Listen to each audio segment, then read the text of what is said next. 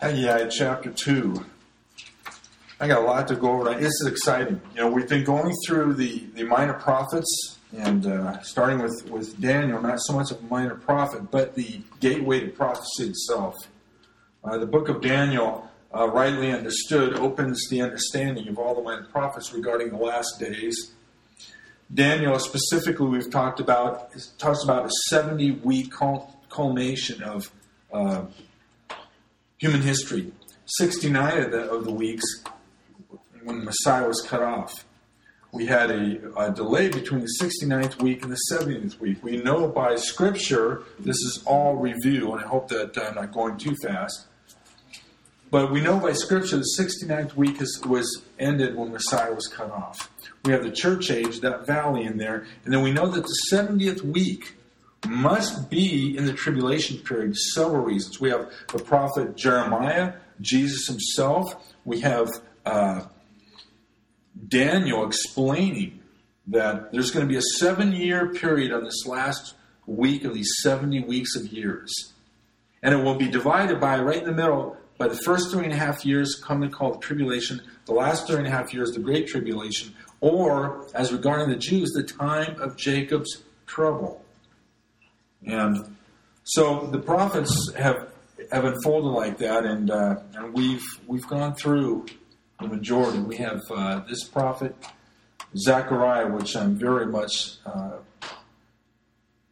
getting into. I call the prophets uh, regarding the last days that Daniel and Zechariah being kind of like bookends, kind of holding them all together. Daniel unfolding that great in chapter two, that great uh, revelation, if you will, the answering of Nebuchadnezzar's dream and the kingdoms, explaining the Antichrist, explaining the, the, the weeks. Do you know that as we've looked uh, in prophecy, that it was prophesied down to the day when Jesus rode into Jerusalem on that donkey and he was hailed as the Messiah. And that was Nisan AD 32. But that was exact day that was prophesied through the day. And so you get all these detailed prophecies, and you get the bookends of Daniel on one end, unfolding the prophetic view of prophecy, if you will. Then you have Zechariah on the other hand, um, so full of uh, the second coming of Jesus Christ. What is going to happen to this third remnant of the Jewish people that are going to be saved? What's going to happen? We read in the prophecies or in the prophets that there's a rod of cleansing that, that they're going to go through the chastisement rod of cleansing that God will bring his remnant through, and yet we also see that the remnant will be uh, theocratic, Joe, wherever you're at. Thank you. These remnant will be part of this theocratic exercise of this kingdom, this thousand year millennial kingdom. Um, a lot to go over, but it's it, you know I think that prophecy is is such a a wonderful thing today that we that the church is so lacking in.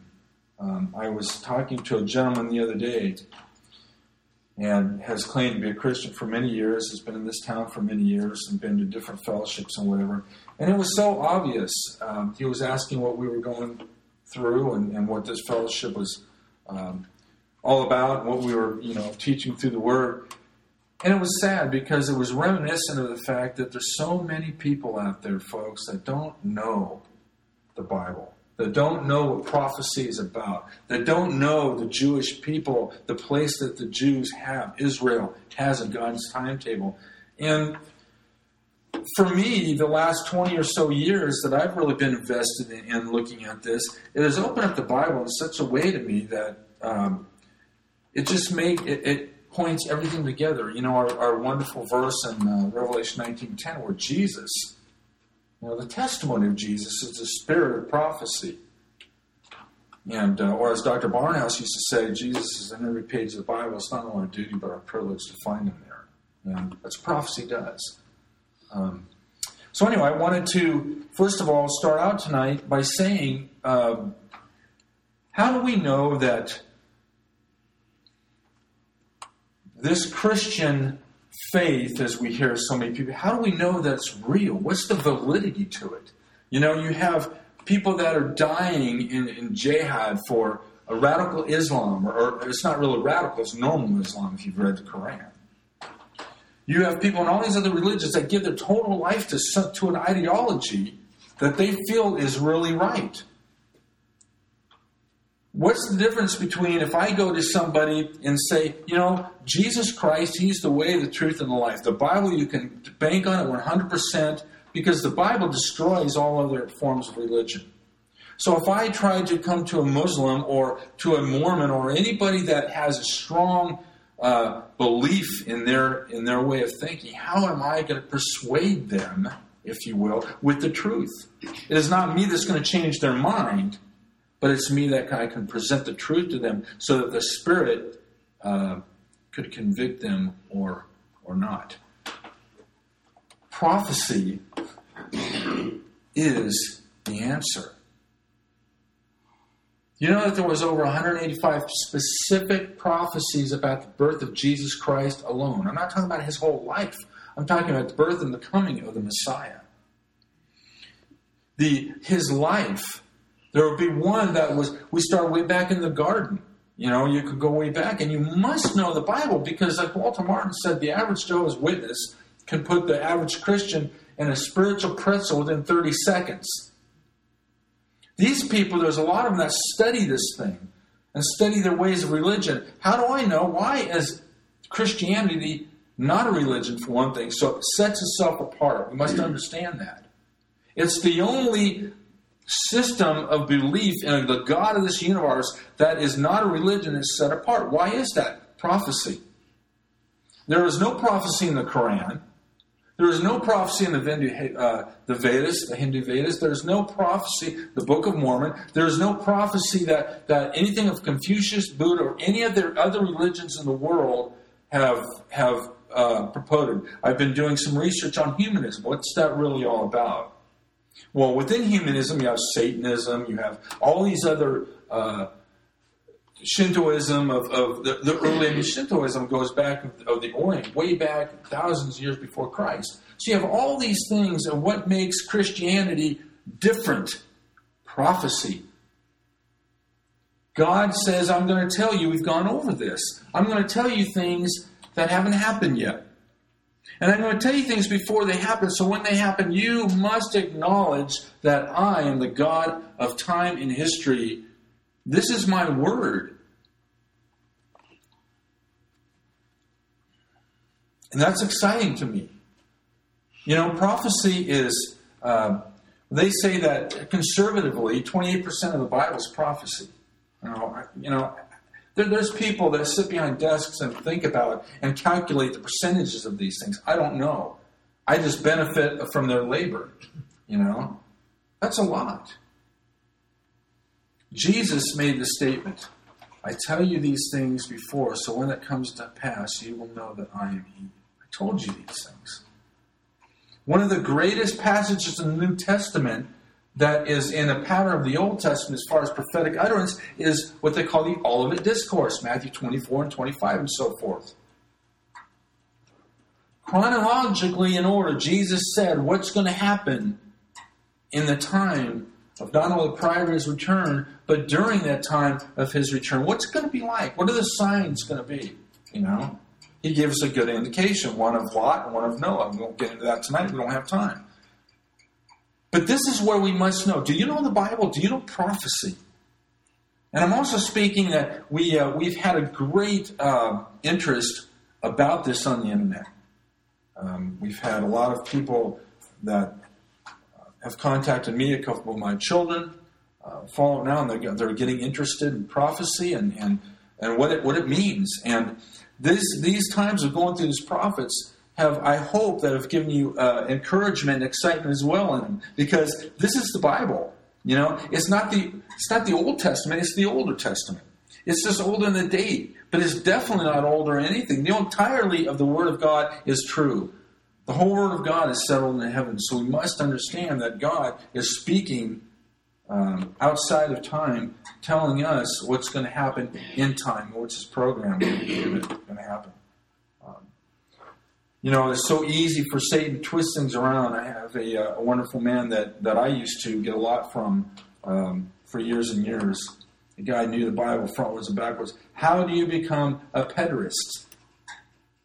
Which basically says what it means is things have already accomplished, already been done. Basically, what a preterist is, is saying that most prophecy, in fact, all of prophecy, has been already accomplished.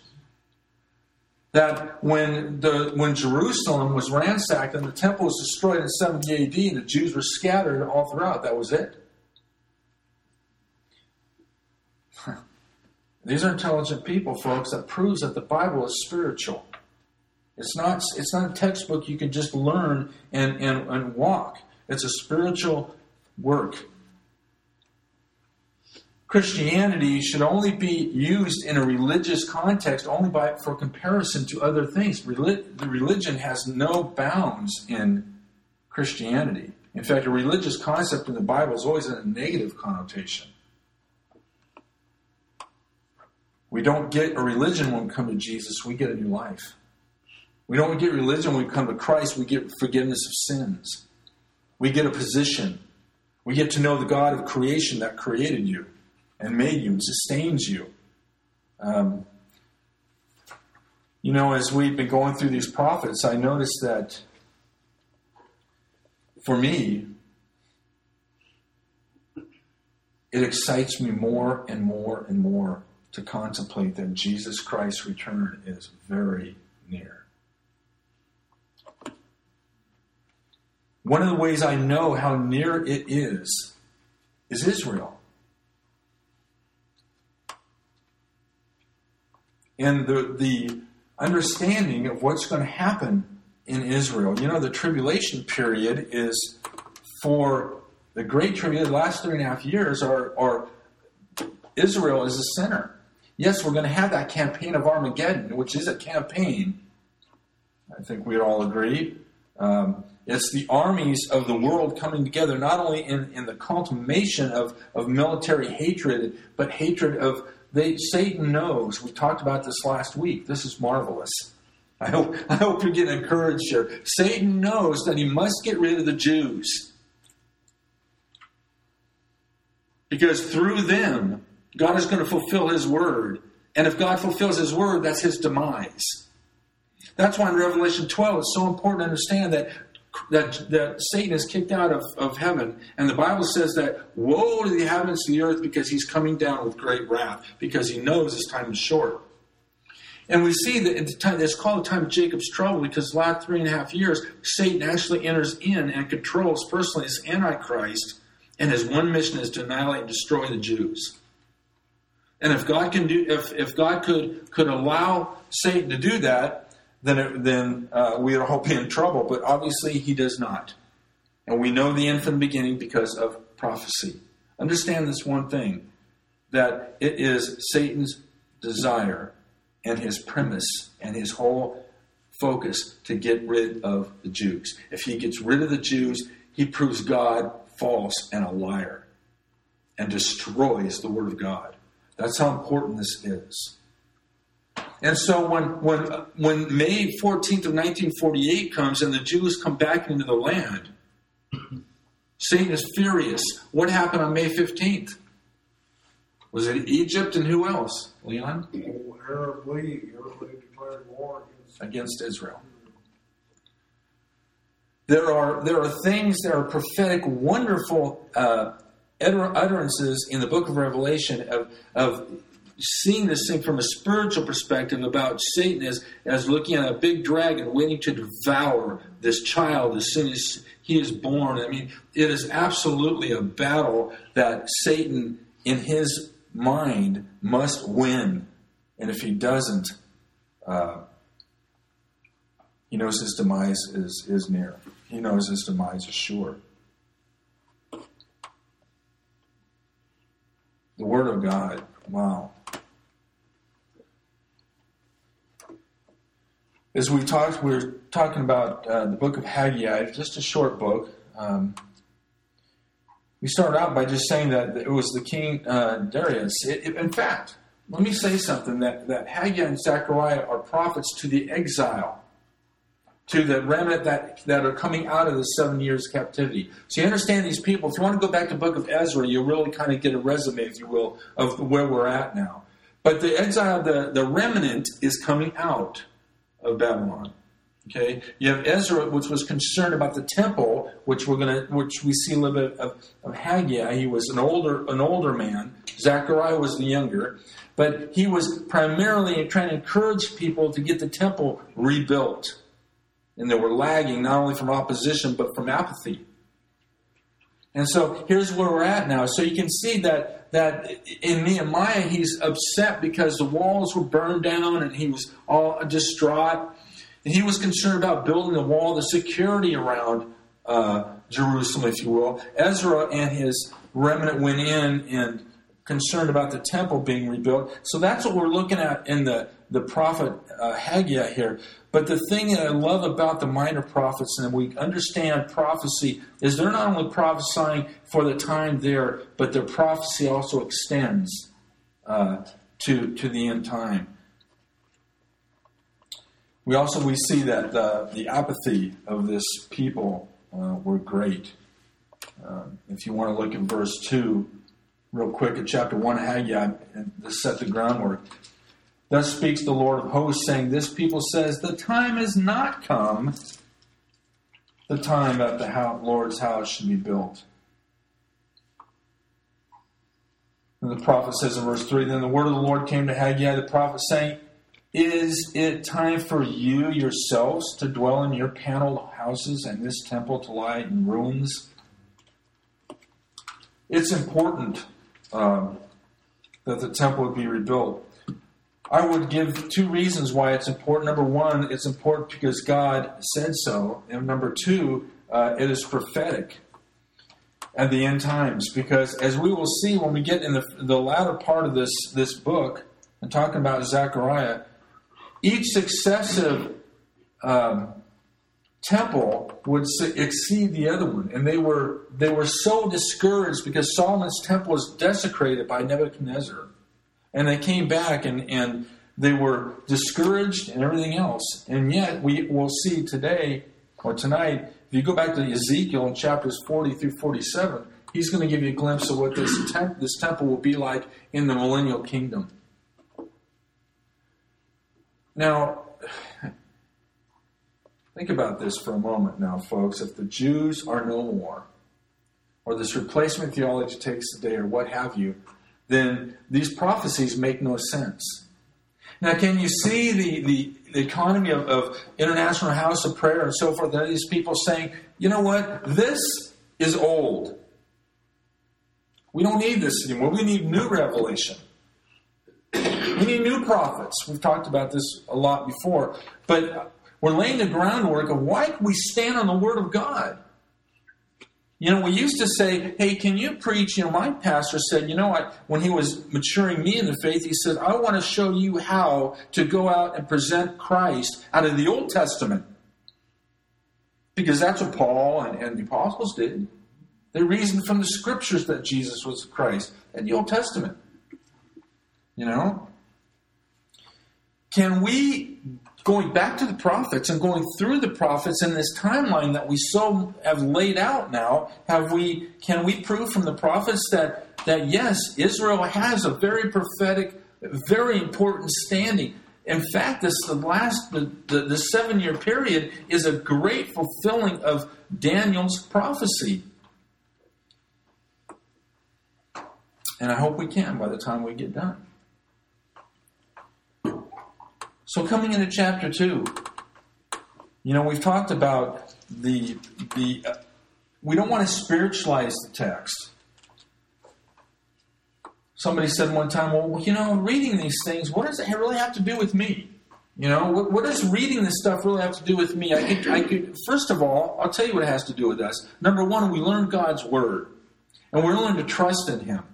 And remember the two points that we that we uh, have gone through uh, we must keep all these precedents together. The first two points of the minor prophets. Number one, what's the significance of prophecy? Two points I want to point out. There's many more, I'm sure. It's infinite God. But two points that I, that I wanted to point out here. Number one, that we can tell prophetic uh, fulfillment is going to be literally exactly the way God fulfilled it in the past.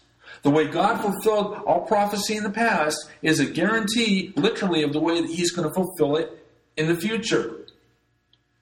And number two, prophecy shows us the character of God. He always reveals something of Himself in prophecy. Not only His trustworthiness, not only His holiness and His justice, His righteousness, but let me say this as a capstone to that His loving kindness. So prophecy does have a lot for us. Plus, when we look at the prophets, we can glean, as William MacDonald used to say, and I love this saying, spiritual honey out of the Old Testament. Not spiritualizing the text, but but spirit, you know, taking a spiritual honey for our lives. Uh, and I love the fact that uh, Tim LaHaye, he's gone now, died recently, uh, used to say basically, uh, considering yourself about these paneled homes God is saying, You are so concerned about your own paneled homes, about your own doings, about your own manner of life, and my house lays waste. Well, you know, that has a lot to say about lukewarm and soft Christians, but we're the temple of the living God. Are we concerned about ourselves? Are we concerned about how we speak, what we think about? Are we keeping our body under control? You know, Paul said to Timothy as he was ready to leave, he goes, I know that you're young. I'm going to leave you with, with this church at Ephesus. You know, uh, it's going to be tough. You read the book of Revelation, uh, you look at the church at Ephesus, they're doing all these wonderful things. And Jesus said, But this I have against you. You've left your first love. It's a tough area. But I, what I want you to do is I want you not only watch your teaching, but I want to watch your life as well. You know, and then that that scripture that I always say that equates as Jerry's scripture. I love it. Second Corinthians thirteen five. Always examine yourselves to see whether you're in the faith. Don't you realize this that Christ Jesus is in you unless you fail the test? So, like Tim LaHaye was saying, and I'll, I'll quote from him. He says, "This fact, speaking about." God crying out in the first chapter about you're more concerned about your own panel houses. Tim LaHaye says this. He says, This fact should be evident in the lives of believers today. We should seriously consider the apathy of our ways and consider that is of great, great importance to God. That it should be of utmost importance that He gets the glory. That's why the Bible says that we should glorify God in our body and our spirits, which are His. We've been bought with a great price. So the Lord Jesus Christ uh, is so predominantly apparent in the Scriptures. He cares about His church. He cares about His remnant. He cares about us. So in chapter two, we want to we're looking at here the coming of the glory of God's house. In the seventh month, on the twenty first of the month, the word of the Lord came by Haggai the prophet, saying, Speak now to Zerubbabel, the son of Shealtiel, governor of Judea, and to Joshua, the son of Jehozadak, the high priest, and to the remnant of the people, saying, Who is left among you? Who saw this temple in its former glory? How do you see it now in comparison with it? Is this not in your eyes as nothing? Yet now be strong, Zerubbabel, says the Lord, and be strong, Joshua, son of Jehozadak, the high priest, and be strong, all of you people of the land, says the Lord, and work, for I am with you, says the Lord of hosts. You know, when when David was dying, he said he admonished his son, be strong, be a man, and do the work that God has given you to do and complete it. He's talking about the temple. You know, he gathered all the uh, materials for the temple, but God had told David, you, you're not going to build it for me because you're a man of bloodshed, but your son will. And one of the last admonitions, if you will, of David to his son is be strong. You know, develop character, you, do the work of God. And we see it here. You know, everybody needs encouragement. I think one of the things that I love about this ministry the most is we stress the fact of, of character, being strong. Look at your lives, you know, be transparent. If you need to repent, if you get sin in your life, by all means repent. I said, look at this. Is, this. is this nothing in your eyes?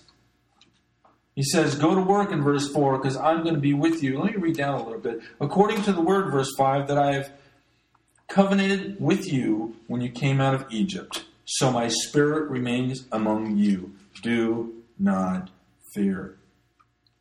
For thus says the Lord of hosts, once more, as it is a little while, I will shake heaven and earth, the sea and dry land. By the way, that's in the book of Hebrews. We'll be getting to that. Verse 7 I will shake all nations, and they shall come to the desire of all nations, and I will fill this temple with glory, says the Lord of hosts. The silver is mine, the gold is mine, says the Lord of hosts. The glory of this latter temple shall be greater than the former, says the Lord of hosts. And in this place I will give peace, says the Lord of hosts. Wow. I,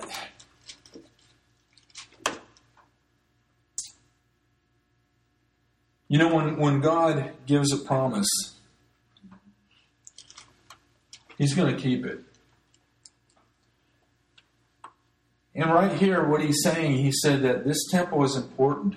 Do the work. But I'm telling you the truth by my word. There is one coming in the latter days, in the latter times, that is going to be so glorious, that is going to make this one look the way you must be discouraged in the way this looks now.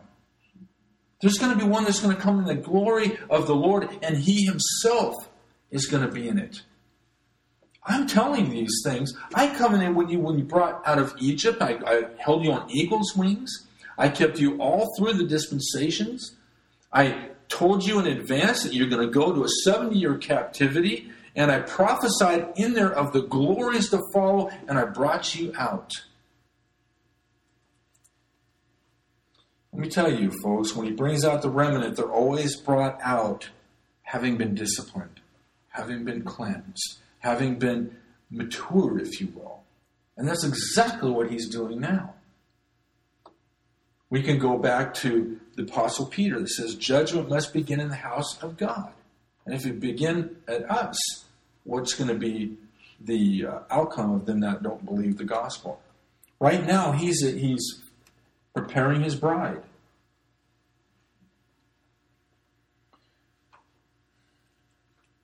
Verse 5 According to the word that I covenanted with you when I came out of Egypt, so my spirit remains among you. Do not fear. You know, way back in Deuteronomy 30, the third verse, it says that the Lord your God will bring you back from captivity and have compassion on you, and gather you again from all nations from where the Lord your God has scattered you. You know, when we see this, we see a prophecy that's fulfilled far and near. That yes, he did gather them in. But what happened when when Jesus was crucified? See, here's here's a, a unique understanding of prophecy. He brought them back into the land. They're in the land now. What happened? We can't make sense of what happened until we go back to the book of Daniel and so forth and see that the Messiah must come and the Messiah must have been cut off for this time period to be enacted. There's a there's the there the Messiah is cut off, the Jews are dispersed. Just like Deuteronomy 28 and elsewhere. But we also see in the end times that God is bringing this is the farther fulfillment. God is bringing them back again to the land.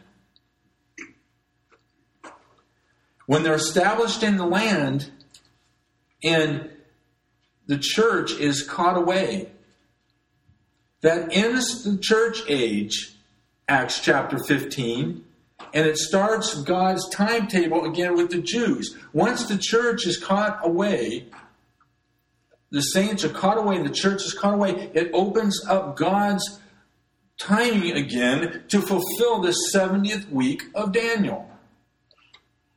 Thus, even here, he's saying, I know you look at the at the temple now, and I know you're discouraged because it had nothing like the previous glory, but yet there's one coming, there's a temple coming that is going to exceed and make this look as nothing as well. Take courage.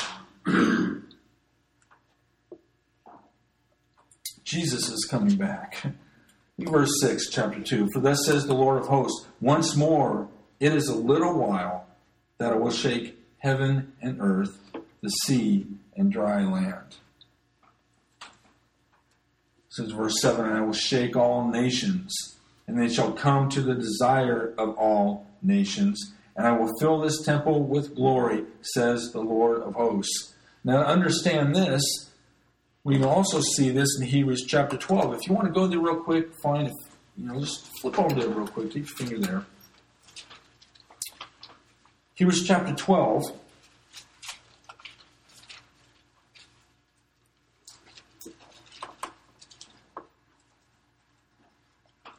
Let's start at verse 25 to keep this in context. Hebrews 12, 25. See that you do not refuse him who speaks. For if they did not escape who refused him who spoke on earth, much more shall we not escape if we turn away from him who speaks from heaven. Verse 26. Whose voice then shook the earth, but now he has promised, saying, Yet once more I will shake not only the earth, but also heaven. Verse 27 Now this once more indicates the removal of those things that are being shaken as of things that are made, that the things which cannot be shaken may remain. And he goes on and describes we've received a kingdom that cannot be shaken. This must be in the future. This must be on the prophetic line that the prophets have so much talked about. And it's coming. But let me preface all this before we go. I cannot get far in the studying of this Word of God with coming back to know that all this is going to come to fruition in this prophetic fulfillment, and we are going to be following Christ as He comes back to this earth. If that doesn't excite you, I don't know, folks. Maybe I'm in the wrong place. But you can't, you know, you have you have Revelation chapter four. I can't wait till we get in the book of Revelation again. You have Revelation chapter four, and and you know, come up hither. I'll show you these things that must take place soon. From chapter four, verse one, all the way through chapter nineteen, verse eleven, you don't you don't hear the church. It's concerned about Israel in the tribulation period and so forth, and the rise of the Antichrist and what's going to happen in these end times. But then you get to chapter 19 and something happens. In verse 11, it says, And then the, the, the near, the windows of heaven opened. And I saw him coming down on a white horse.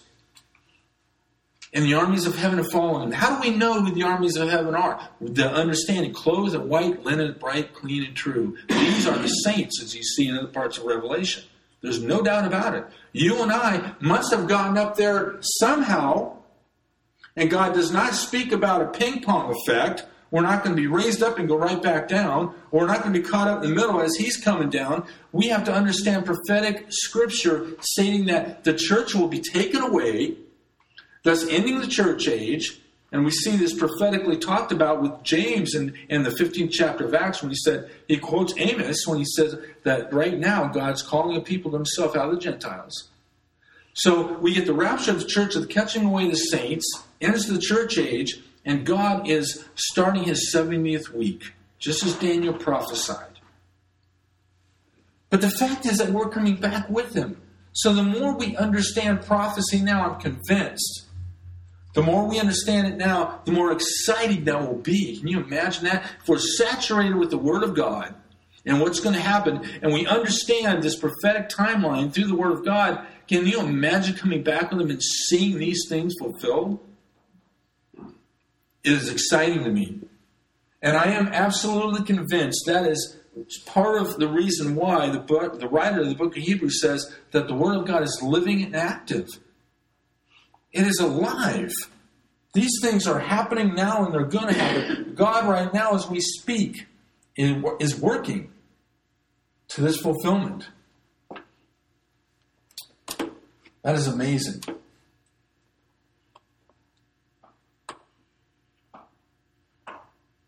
He says again in verse 6 Once more I will shake heaven and earth, the sea and dry land. Look at verse 7 And I will shake all nations and they shall come to the desire of all nations, and I will fill this temple with glory, says the Lord. That's a promise. Now, there was I noticed as I was looking at verse seven. There's a some people think that uh, that the desire of all nations is Christ, I tend to I tend to have more of that understanding myself.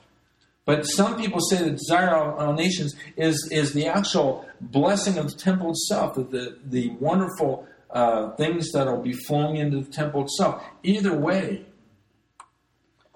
either way, the shaking of this nation goes a lot further than the Persian Empire that we're talking about here. It goes again to the tribulation period and the coming kingdom we saw in, in Hebrews chapter 12. Followed by the glorious coming of the Lord Jesus Christ. And if you want, if, if you if, if you don't want, uh, I got another Bible here, so forgive me if it takes me just a second too longer. Turn to uh, uh, Matthew chapter 24 real quick. Like I said, if not, if you're taking notes, that's fine too. But Matthew 24, 29, and 30, I just want to go through real quick.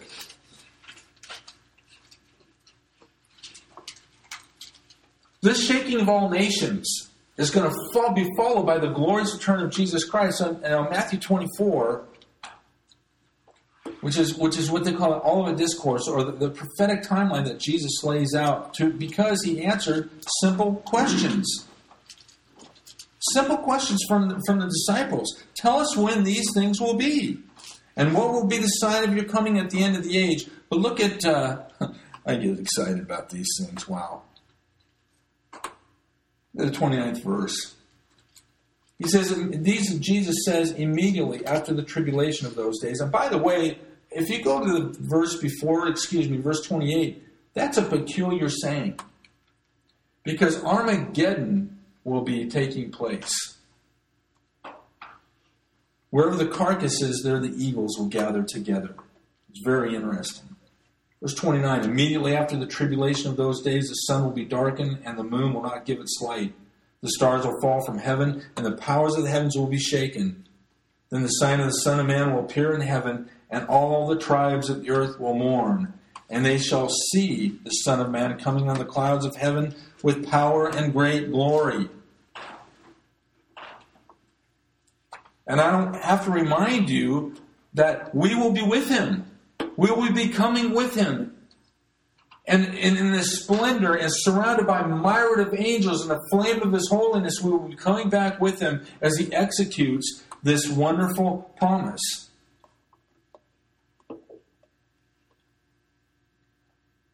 He says, I will be the desire of all nations. I will fill this temple with glory. The desire of all nations. Wow. You know, there's an interesting thing about this desire of all nations in Malachi chapter 3, verse 1. And it's interesting to note that in Malachi, the last prophet, Okay, they say that after this prophet there was a 400 or so period of, of silent years. And what that means is, is silent, that there was no prophetic voice that connected basically uh, Malachi to uh, the beginning of, of, the ministry, if you will, of the Lord Jesus Christ, saved John the Baptist. But look at Malachi 1 real quick. It says, Behold, I send my messenger, and he will prepare the way before me. And the Lord whom you seek will suddenly come to his temple. Now, suddenly come to his temple is nowhere quoted in the New Testament. And I believe there's a reason for that. That there's a prophetic time period that a lot of times prophets will see the coming of Christ and dying, and, and you know, they will bypass that valley of the church age and they will see him coming into his temple. And the Bible says that they were perplexed about these things. And even, even the religious leaders at that time, even some of the apostles, thought that Jesus was going to uh, usher in that kingdom age now when he was there. And I think a lot of them were disappointed that this Messiah that was supposed to alleviate the oppression of the Roman rule and set up his kingdom was crucified. And I think a lot of them uh, well, the religious leaders wagged their tongue and they, they laughed at him because they had a view of the Messiah as coming into his temple and making all things new. But there had to come, Jesus said, that, O foolish ones and slow in heart, believe that all that the prophets have spoken ought not Christ to have suffered and then enter into his glory. And beginning with the prophets, the Psalms, and Moses, he says in the upper room, he spoke to them of things concerning himself. He opened their eyes.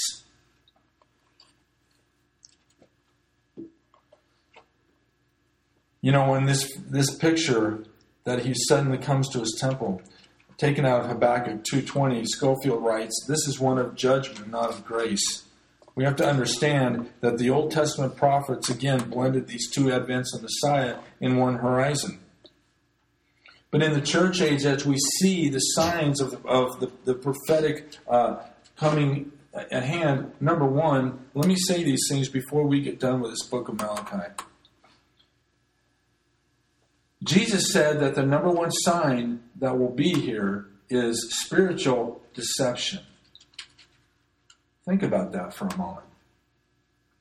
It's not just somebody coming in here and saying, Well, you know, I got a revelation from God the other day, and Jesus really wasn't born of a virgin. And by the way, there's many roads to heaven. He just kind of paved the way. And, uh, you know, I, I've been studying my Bible really hard, and I realized that, um, well, Israel, I just don't see them in the prophetic view anymore. I think they're done with, and, and uh, you know, this has happened. This is not just a blatant thing. This is a deception that is going into the church and it's lulling the church to sleep. It's causing this effect that Jesus talked about to the church at Ephesus, so to speak, that they're doing everything outwardly fine. They're doctrinally set, they're doing everything outwardly fine, but what have they done? They left their first love. They don't have that intimate, burning desire and the love to follow Christ. We've looked at that passage in Jeremiah 2 where Jesus or God says, I remember when you were tender and you followed me through the wilderness and a land that was not sown. You were holiness to the Lord. And we get glimpses of things. Or then we go to the Laodicean church, that they thought they had need of nothing. But Jesus said, Don't you understand that you're poor, miserable, blind, and naked? False teaching, deception is going to come in. Look around. Sometimes I think we need to get our head out of the sand and see what's going on spiritually in the world around us. Is this not being fulfilled as we speak? There is spiritual deception everywhere. Yes, in Brookings too. I talk to people all the time. Like I was saying, that gentleman I talked to the other day. I'm not going to tell you what church he's been going to for years. I'm not going to tell you who he is. But I will tell you, it really saddened me.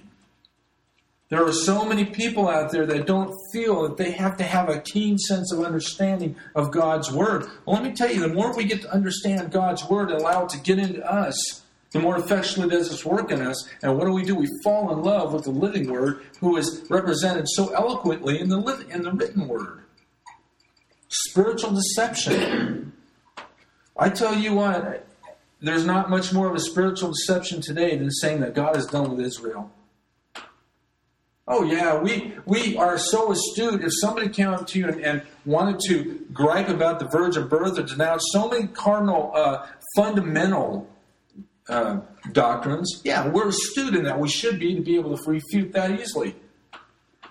But can you refute the guy that comes in and says that God has done with Israel? He is now concerned with what they call the new Israel, which is the church.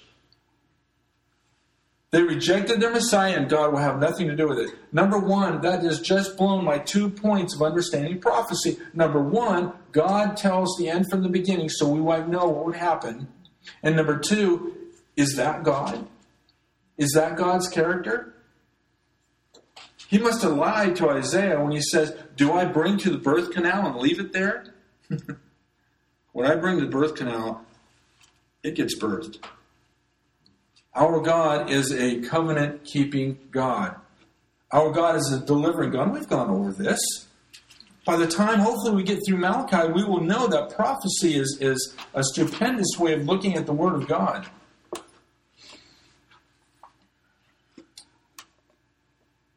Wow. Malachi. Lord there and prophesies John the Baptist. He also prophesies he will suddenly come into his temple. He is a covenant keeping God. Let me throw this into you before. There's a lot of different things tonight. I hope I'm not getting off on, on too many different things, but I just have so much to say. We're nearing the end of our study of the prophets. We have a few to go. Zechariah, we're going to be mainly concerned with the latter part of that prophecy about Jesus Christ coming back. What does that mean? But when we sit there and we look at prophecy, do you know that you and I are, are, are full of that prophecy? We're a fulfillment of that new covenant. If God is through with Israel, and I want I want us to be able to, because those, that that that whole idea is becoming more and more in the church. In fact, a lot of churches, you know, check it out. Don't take my word for it. Okay, a lot of churches, even here in the small town of Brookings, don't teach prophecy. They don't even concern themselves with Israel. But let me tell you one thing. You go to uh, the 31st chapter of Jeremiah, we look at it tremendously. That's where we can see the, the new covenant that was originally given to Israel. Why does he repeat that for our sakes in the new covenant? And why are we in it in Hebrews chapter 8 and so forth? Because God is setting a precedent.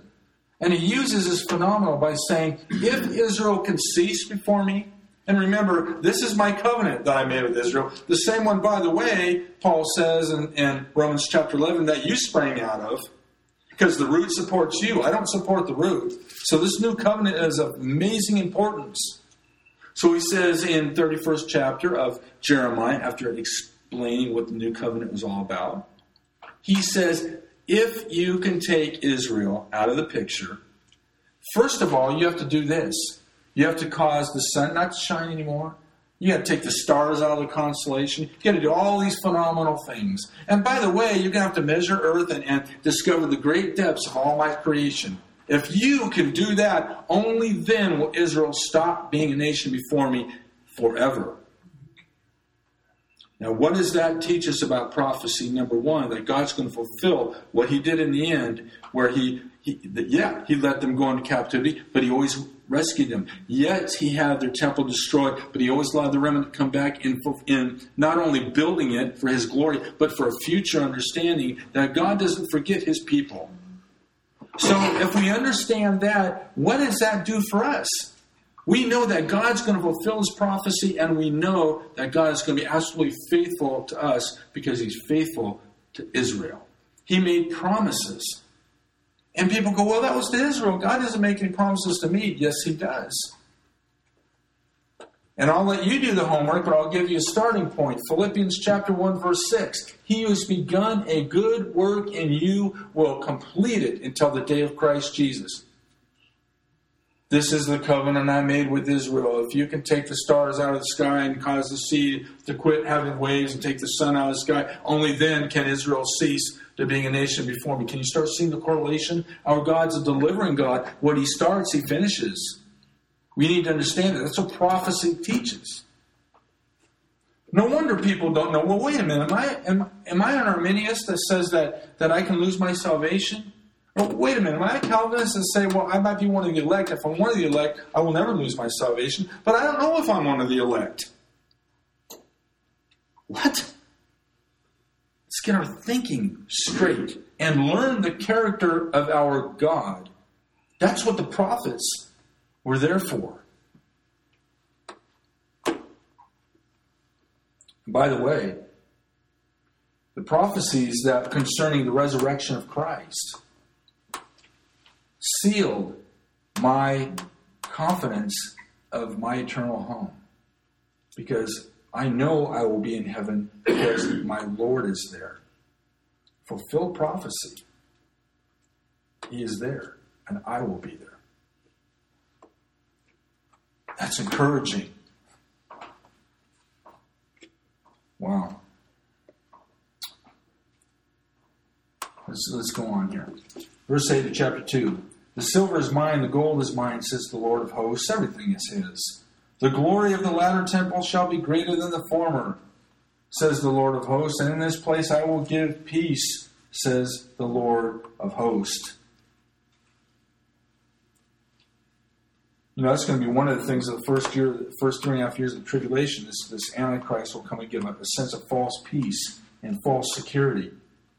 You can't go very far in Zechariah. You can see Zechariah chapter 33 and 34, uh, talking about the watchman in 33 and 4, 34 about the absolute peace that Christ will come and Christ himself will be within this temple. Christ himself will bring them back to his land and he will cause them to lie down in peace and safety from all their enemies. These are direct fulfillments or direct prophecies that will be filled. He says in verse 9, the glory of this temple, again, this is the temple described in detail in Ezekiel's chapter 40 through 47. It's in verse 10 on the 24th day of the ninth month in the second year of Darius, the word of the Lord came to Haggai the prophet, saying, Thus says the Lord of hosts, Now ask the priests concerning the law, saying, If one carries holy meat in the fold of his garment, and with the edge he touches bread or stew, wine or oil, or any food, will it become holy? Then the priest answered, said, No. And Haggai said, If one who is unclean because of a dead body touches any of these, will it be unclean? So the priest answered and said, It shall be unclean. And Haggai answered, said, verse 14, So is this people, and so is this nation before me, says the Lord. So is every work of their hands, and what they offer there is unclean. It's not what we do, it's who we are. It's not the ceremonial regiment that we keep and think that that's satisfying because people do that today to satisfy their burning conscience. Man, and by his own nature, is religious. But if you put a law onto that as well, you doubly condemn yourself. Paul says sin is defined and is brought to fruition because of the law. But if I do everything according to my conscience, and yet on the inside I am unclean, it's like what Jesus said. You see, you see these tombs out there? They're beautiful, aren't they? Every time I read that, I think Arlington Cemetery. You know, I really do. They're, they're white, they're beautiful. He says, but you're like that. You're white and you're beautiful on the outside. But on the inside, you're full of extortion, you're full of greed, wickedness, and everything else. You know, that's the very thing that the Apostle Paul realized about himself in Philippians chapter 3. And he says, All that I count but rubbish. That I may gain Christ. I not want I not want the outside clean also. I want the inside clean. And we cannot have the inside clean, but nothing other than a new birth. Not a reformation, not, not a patch up job, not religious, but a new birth. And that's what we're talking about here. You 15, uh, chapter 2, verse 15, and now carefully considered from this day forward. For before stone was laid upon stone in the temple of the Lord. Since those days when one came to a heap of twenty ephahs, there were but ten. When one came to the wine vat and drew out fifty baths from the press, there was but twenty. I struck you with the plight and mildew and hail and all the labors of your hands, yet you did not turn to me, says the Lord.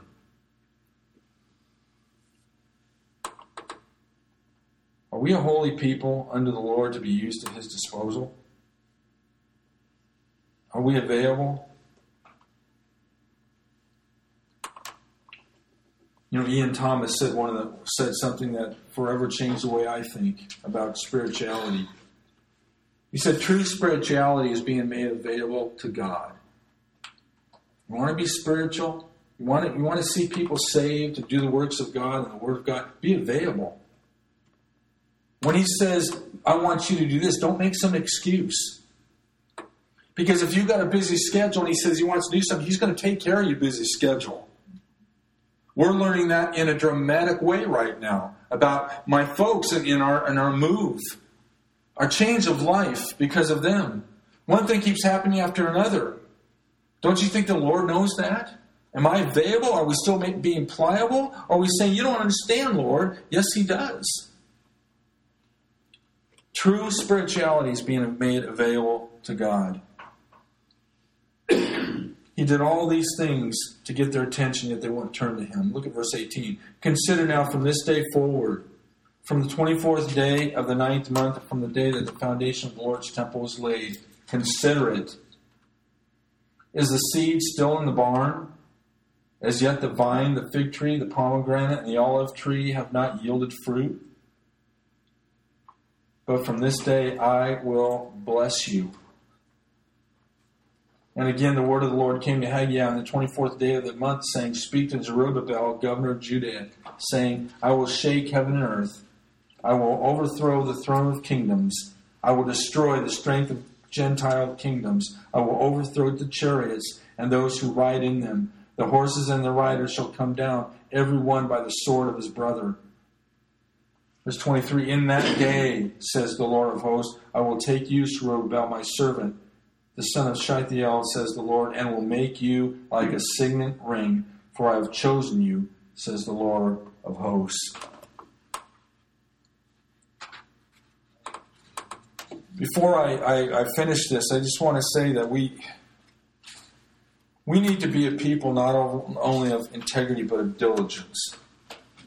We need to diligently study the Word of God. Give me two more minutes. You know, he says in verse 22, look at that. I will overthrow the throne of kingdoms I want to just lift two passages. I'm not going to read the second. I'm going to reference this one because we've read the second too many times. I want, want you to read it for yourself. I read it every day. It is my glorious future of coming back with our Lord. But real quick, turn to Isaiah chapter 63. Just back a little bit. Isaiah chapter 63.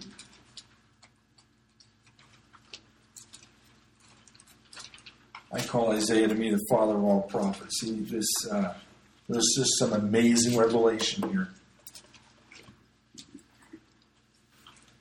We're going to read just the first six verses. Now remember, God is saying through through this prophet again, I will overthrow the throne of kingdoms. I will destroy the Gentile kingdoms. I will overthrow them. Look at uh, Isaiah 63, verse one. He who is this who comes from Edom with dyed garments from Bozrah? This one who is glorious in his peril, traveling in the greatness of his strength. I who speak in righteousness, mighty to save. Why is your apparel red, and your garments like one who treads in the winepress? I have trodden the winepress alone, and from the peoples no one was with me. I have trodden them in my anger, and trampled them in my fury. Their blood is sprinkled upon my garments, and I have stained all my robes. Verse 4 For the day of vengeance is in my heart. The year of my redeemed has come. Listen to that. The vengeance was in his heart. The year of his redeemed has come. This is not a prophecy about the church. This is a prophecy about the last days. And we, we see so much resemblance. And let's go on. This is wonderful. Verse 5 I looked, but there was no one to help, and I wondered, and there was no one to uphold. Therefore, my own arm brought salvation to me, and my own fury it sustained me. Now, God says that earlier in the prophet, but he leaves one thing out. He says, My own, brought, own arm brought salvation to me, and my righteousness it sustained me. In this declaration, the Lord says, My own arm brought salvation for me, and my own fury it sustained me. I have trodden down, verse 6, the peoples of my anger, and made them drunk in my fury and brought down their strength to the earth. Now, my friends can, can compare that with Revelation chapter 19, verse 11 down through the 21st verse. Read how he is going to trample the winepress of the fierceness of God Almighty. And he's going to destroy all of the armies of the earth and Armageddon by the sword, by the word of God. He's not going to use weapons. He's powerful. This God that spoke and the universe sprang into existence has no problem with the word destroying the rebellion of the world and saving his people Israel. You want to you want to have a God that you can fall all in love with? There's your God right there. He is absolutely wonderful. We don't have time tonight, but Zerubbabel is a representative of the Davidic dynasty, if you will, David's promises. But we see him in Ezra chapter 2. We also see him in Matthew chapter 1 in that wonderful genealogy. of which David was promised an eternal place on the throne. God promised David in 2 Samuel chapter 7 that he would always have a light burning on the throne of Israel. I don't have time to go through the Word of God explaining how God is so intricately involved with His people. And as the Gentiles come in, think about this. As the Gentiles come in to the catching away of the saints, our time is in the Father's house. Israel's time is with God's dealing with his people and with the, the end of this age. And this is all wonderfully and carefully laid out in the prophets. It's exciting. We'll start with Zechariah next week. 14 chapters. Uh, the last five chapters are, are primarily concerned with the coming of Jesus Christ. And uh, wow, it is going to be a wonderful time. Mike, do you want to pray, please? Thank you, Father, for being long suffering with us when we're handling our own houses and not putting our attention on your kingdom. Uh, I want to thank you for the outcome of the election, Lord. There's a sense of relief.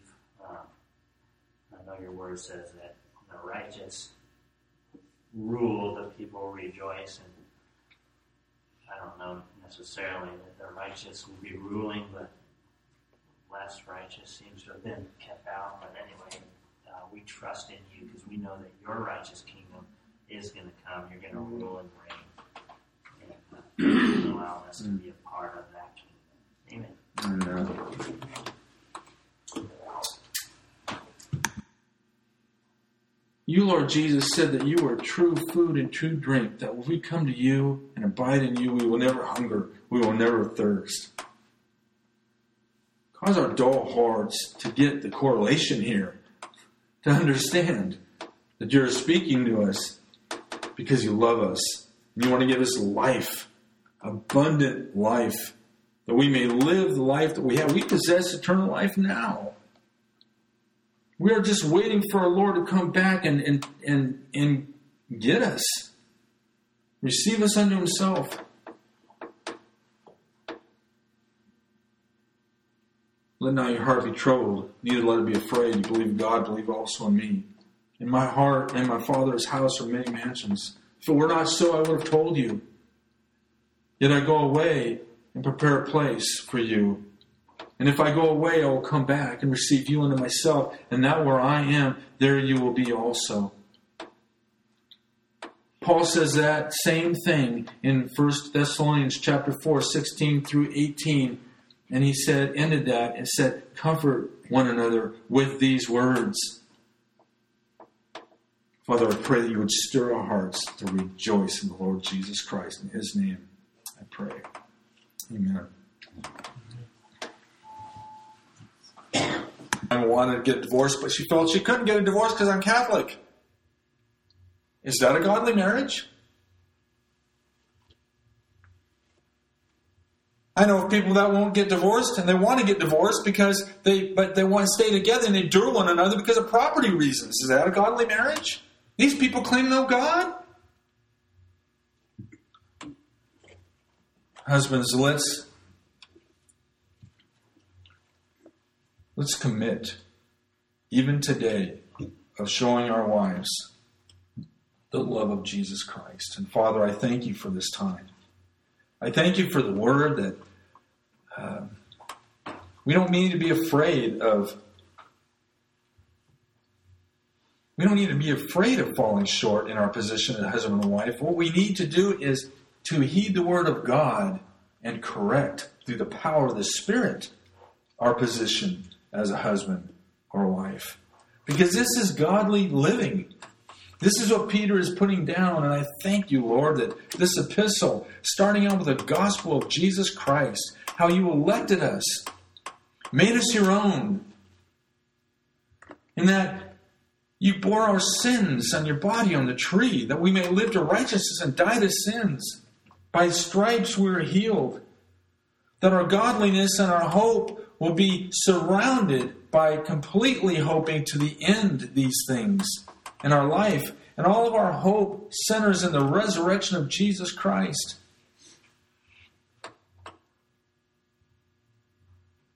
I love when you say, Lord Jesus, to us that you didn't leave us alone.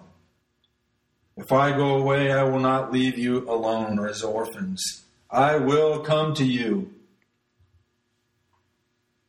And as I live, you will live also. Those are powerful, life changing words. Father, I thank you for the marriages here. Whether they're absolutely strong or whether they're struggling, there is an opportunity that we can be strengthened thereby. That Christ not only be lived out on the streets where our closest mate or closest people maybe can't see, but our life can be lived in the home where they can see. We're all to see. I thank you for your life changing truth. I thank you for the wonderfulness of your indescribable gift in the Lord Jesus Christ. In his name I ask it, Lord. Amen asking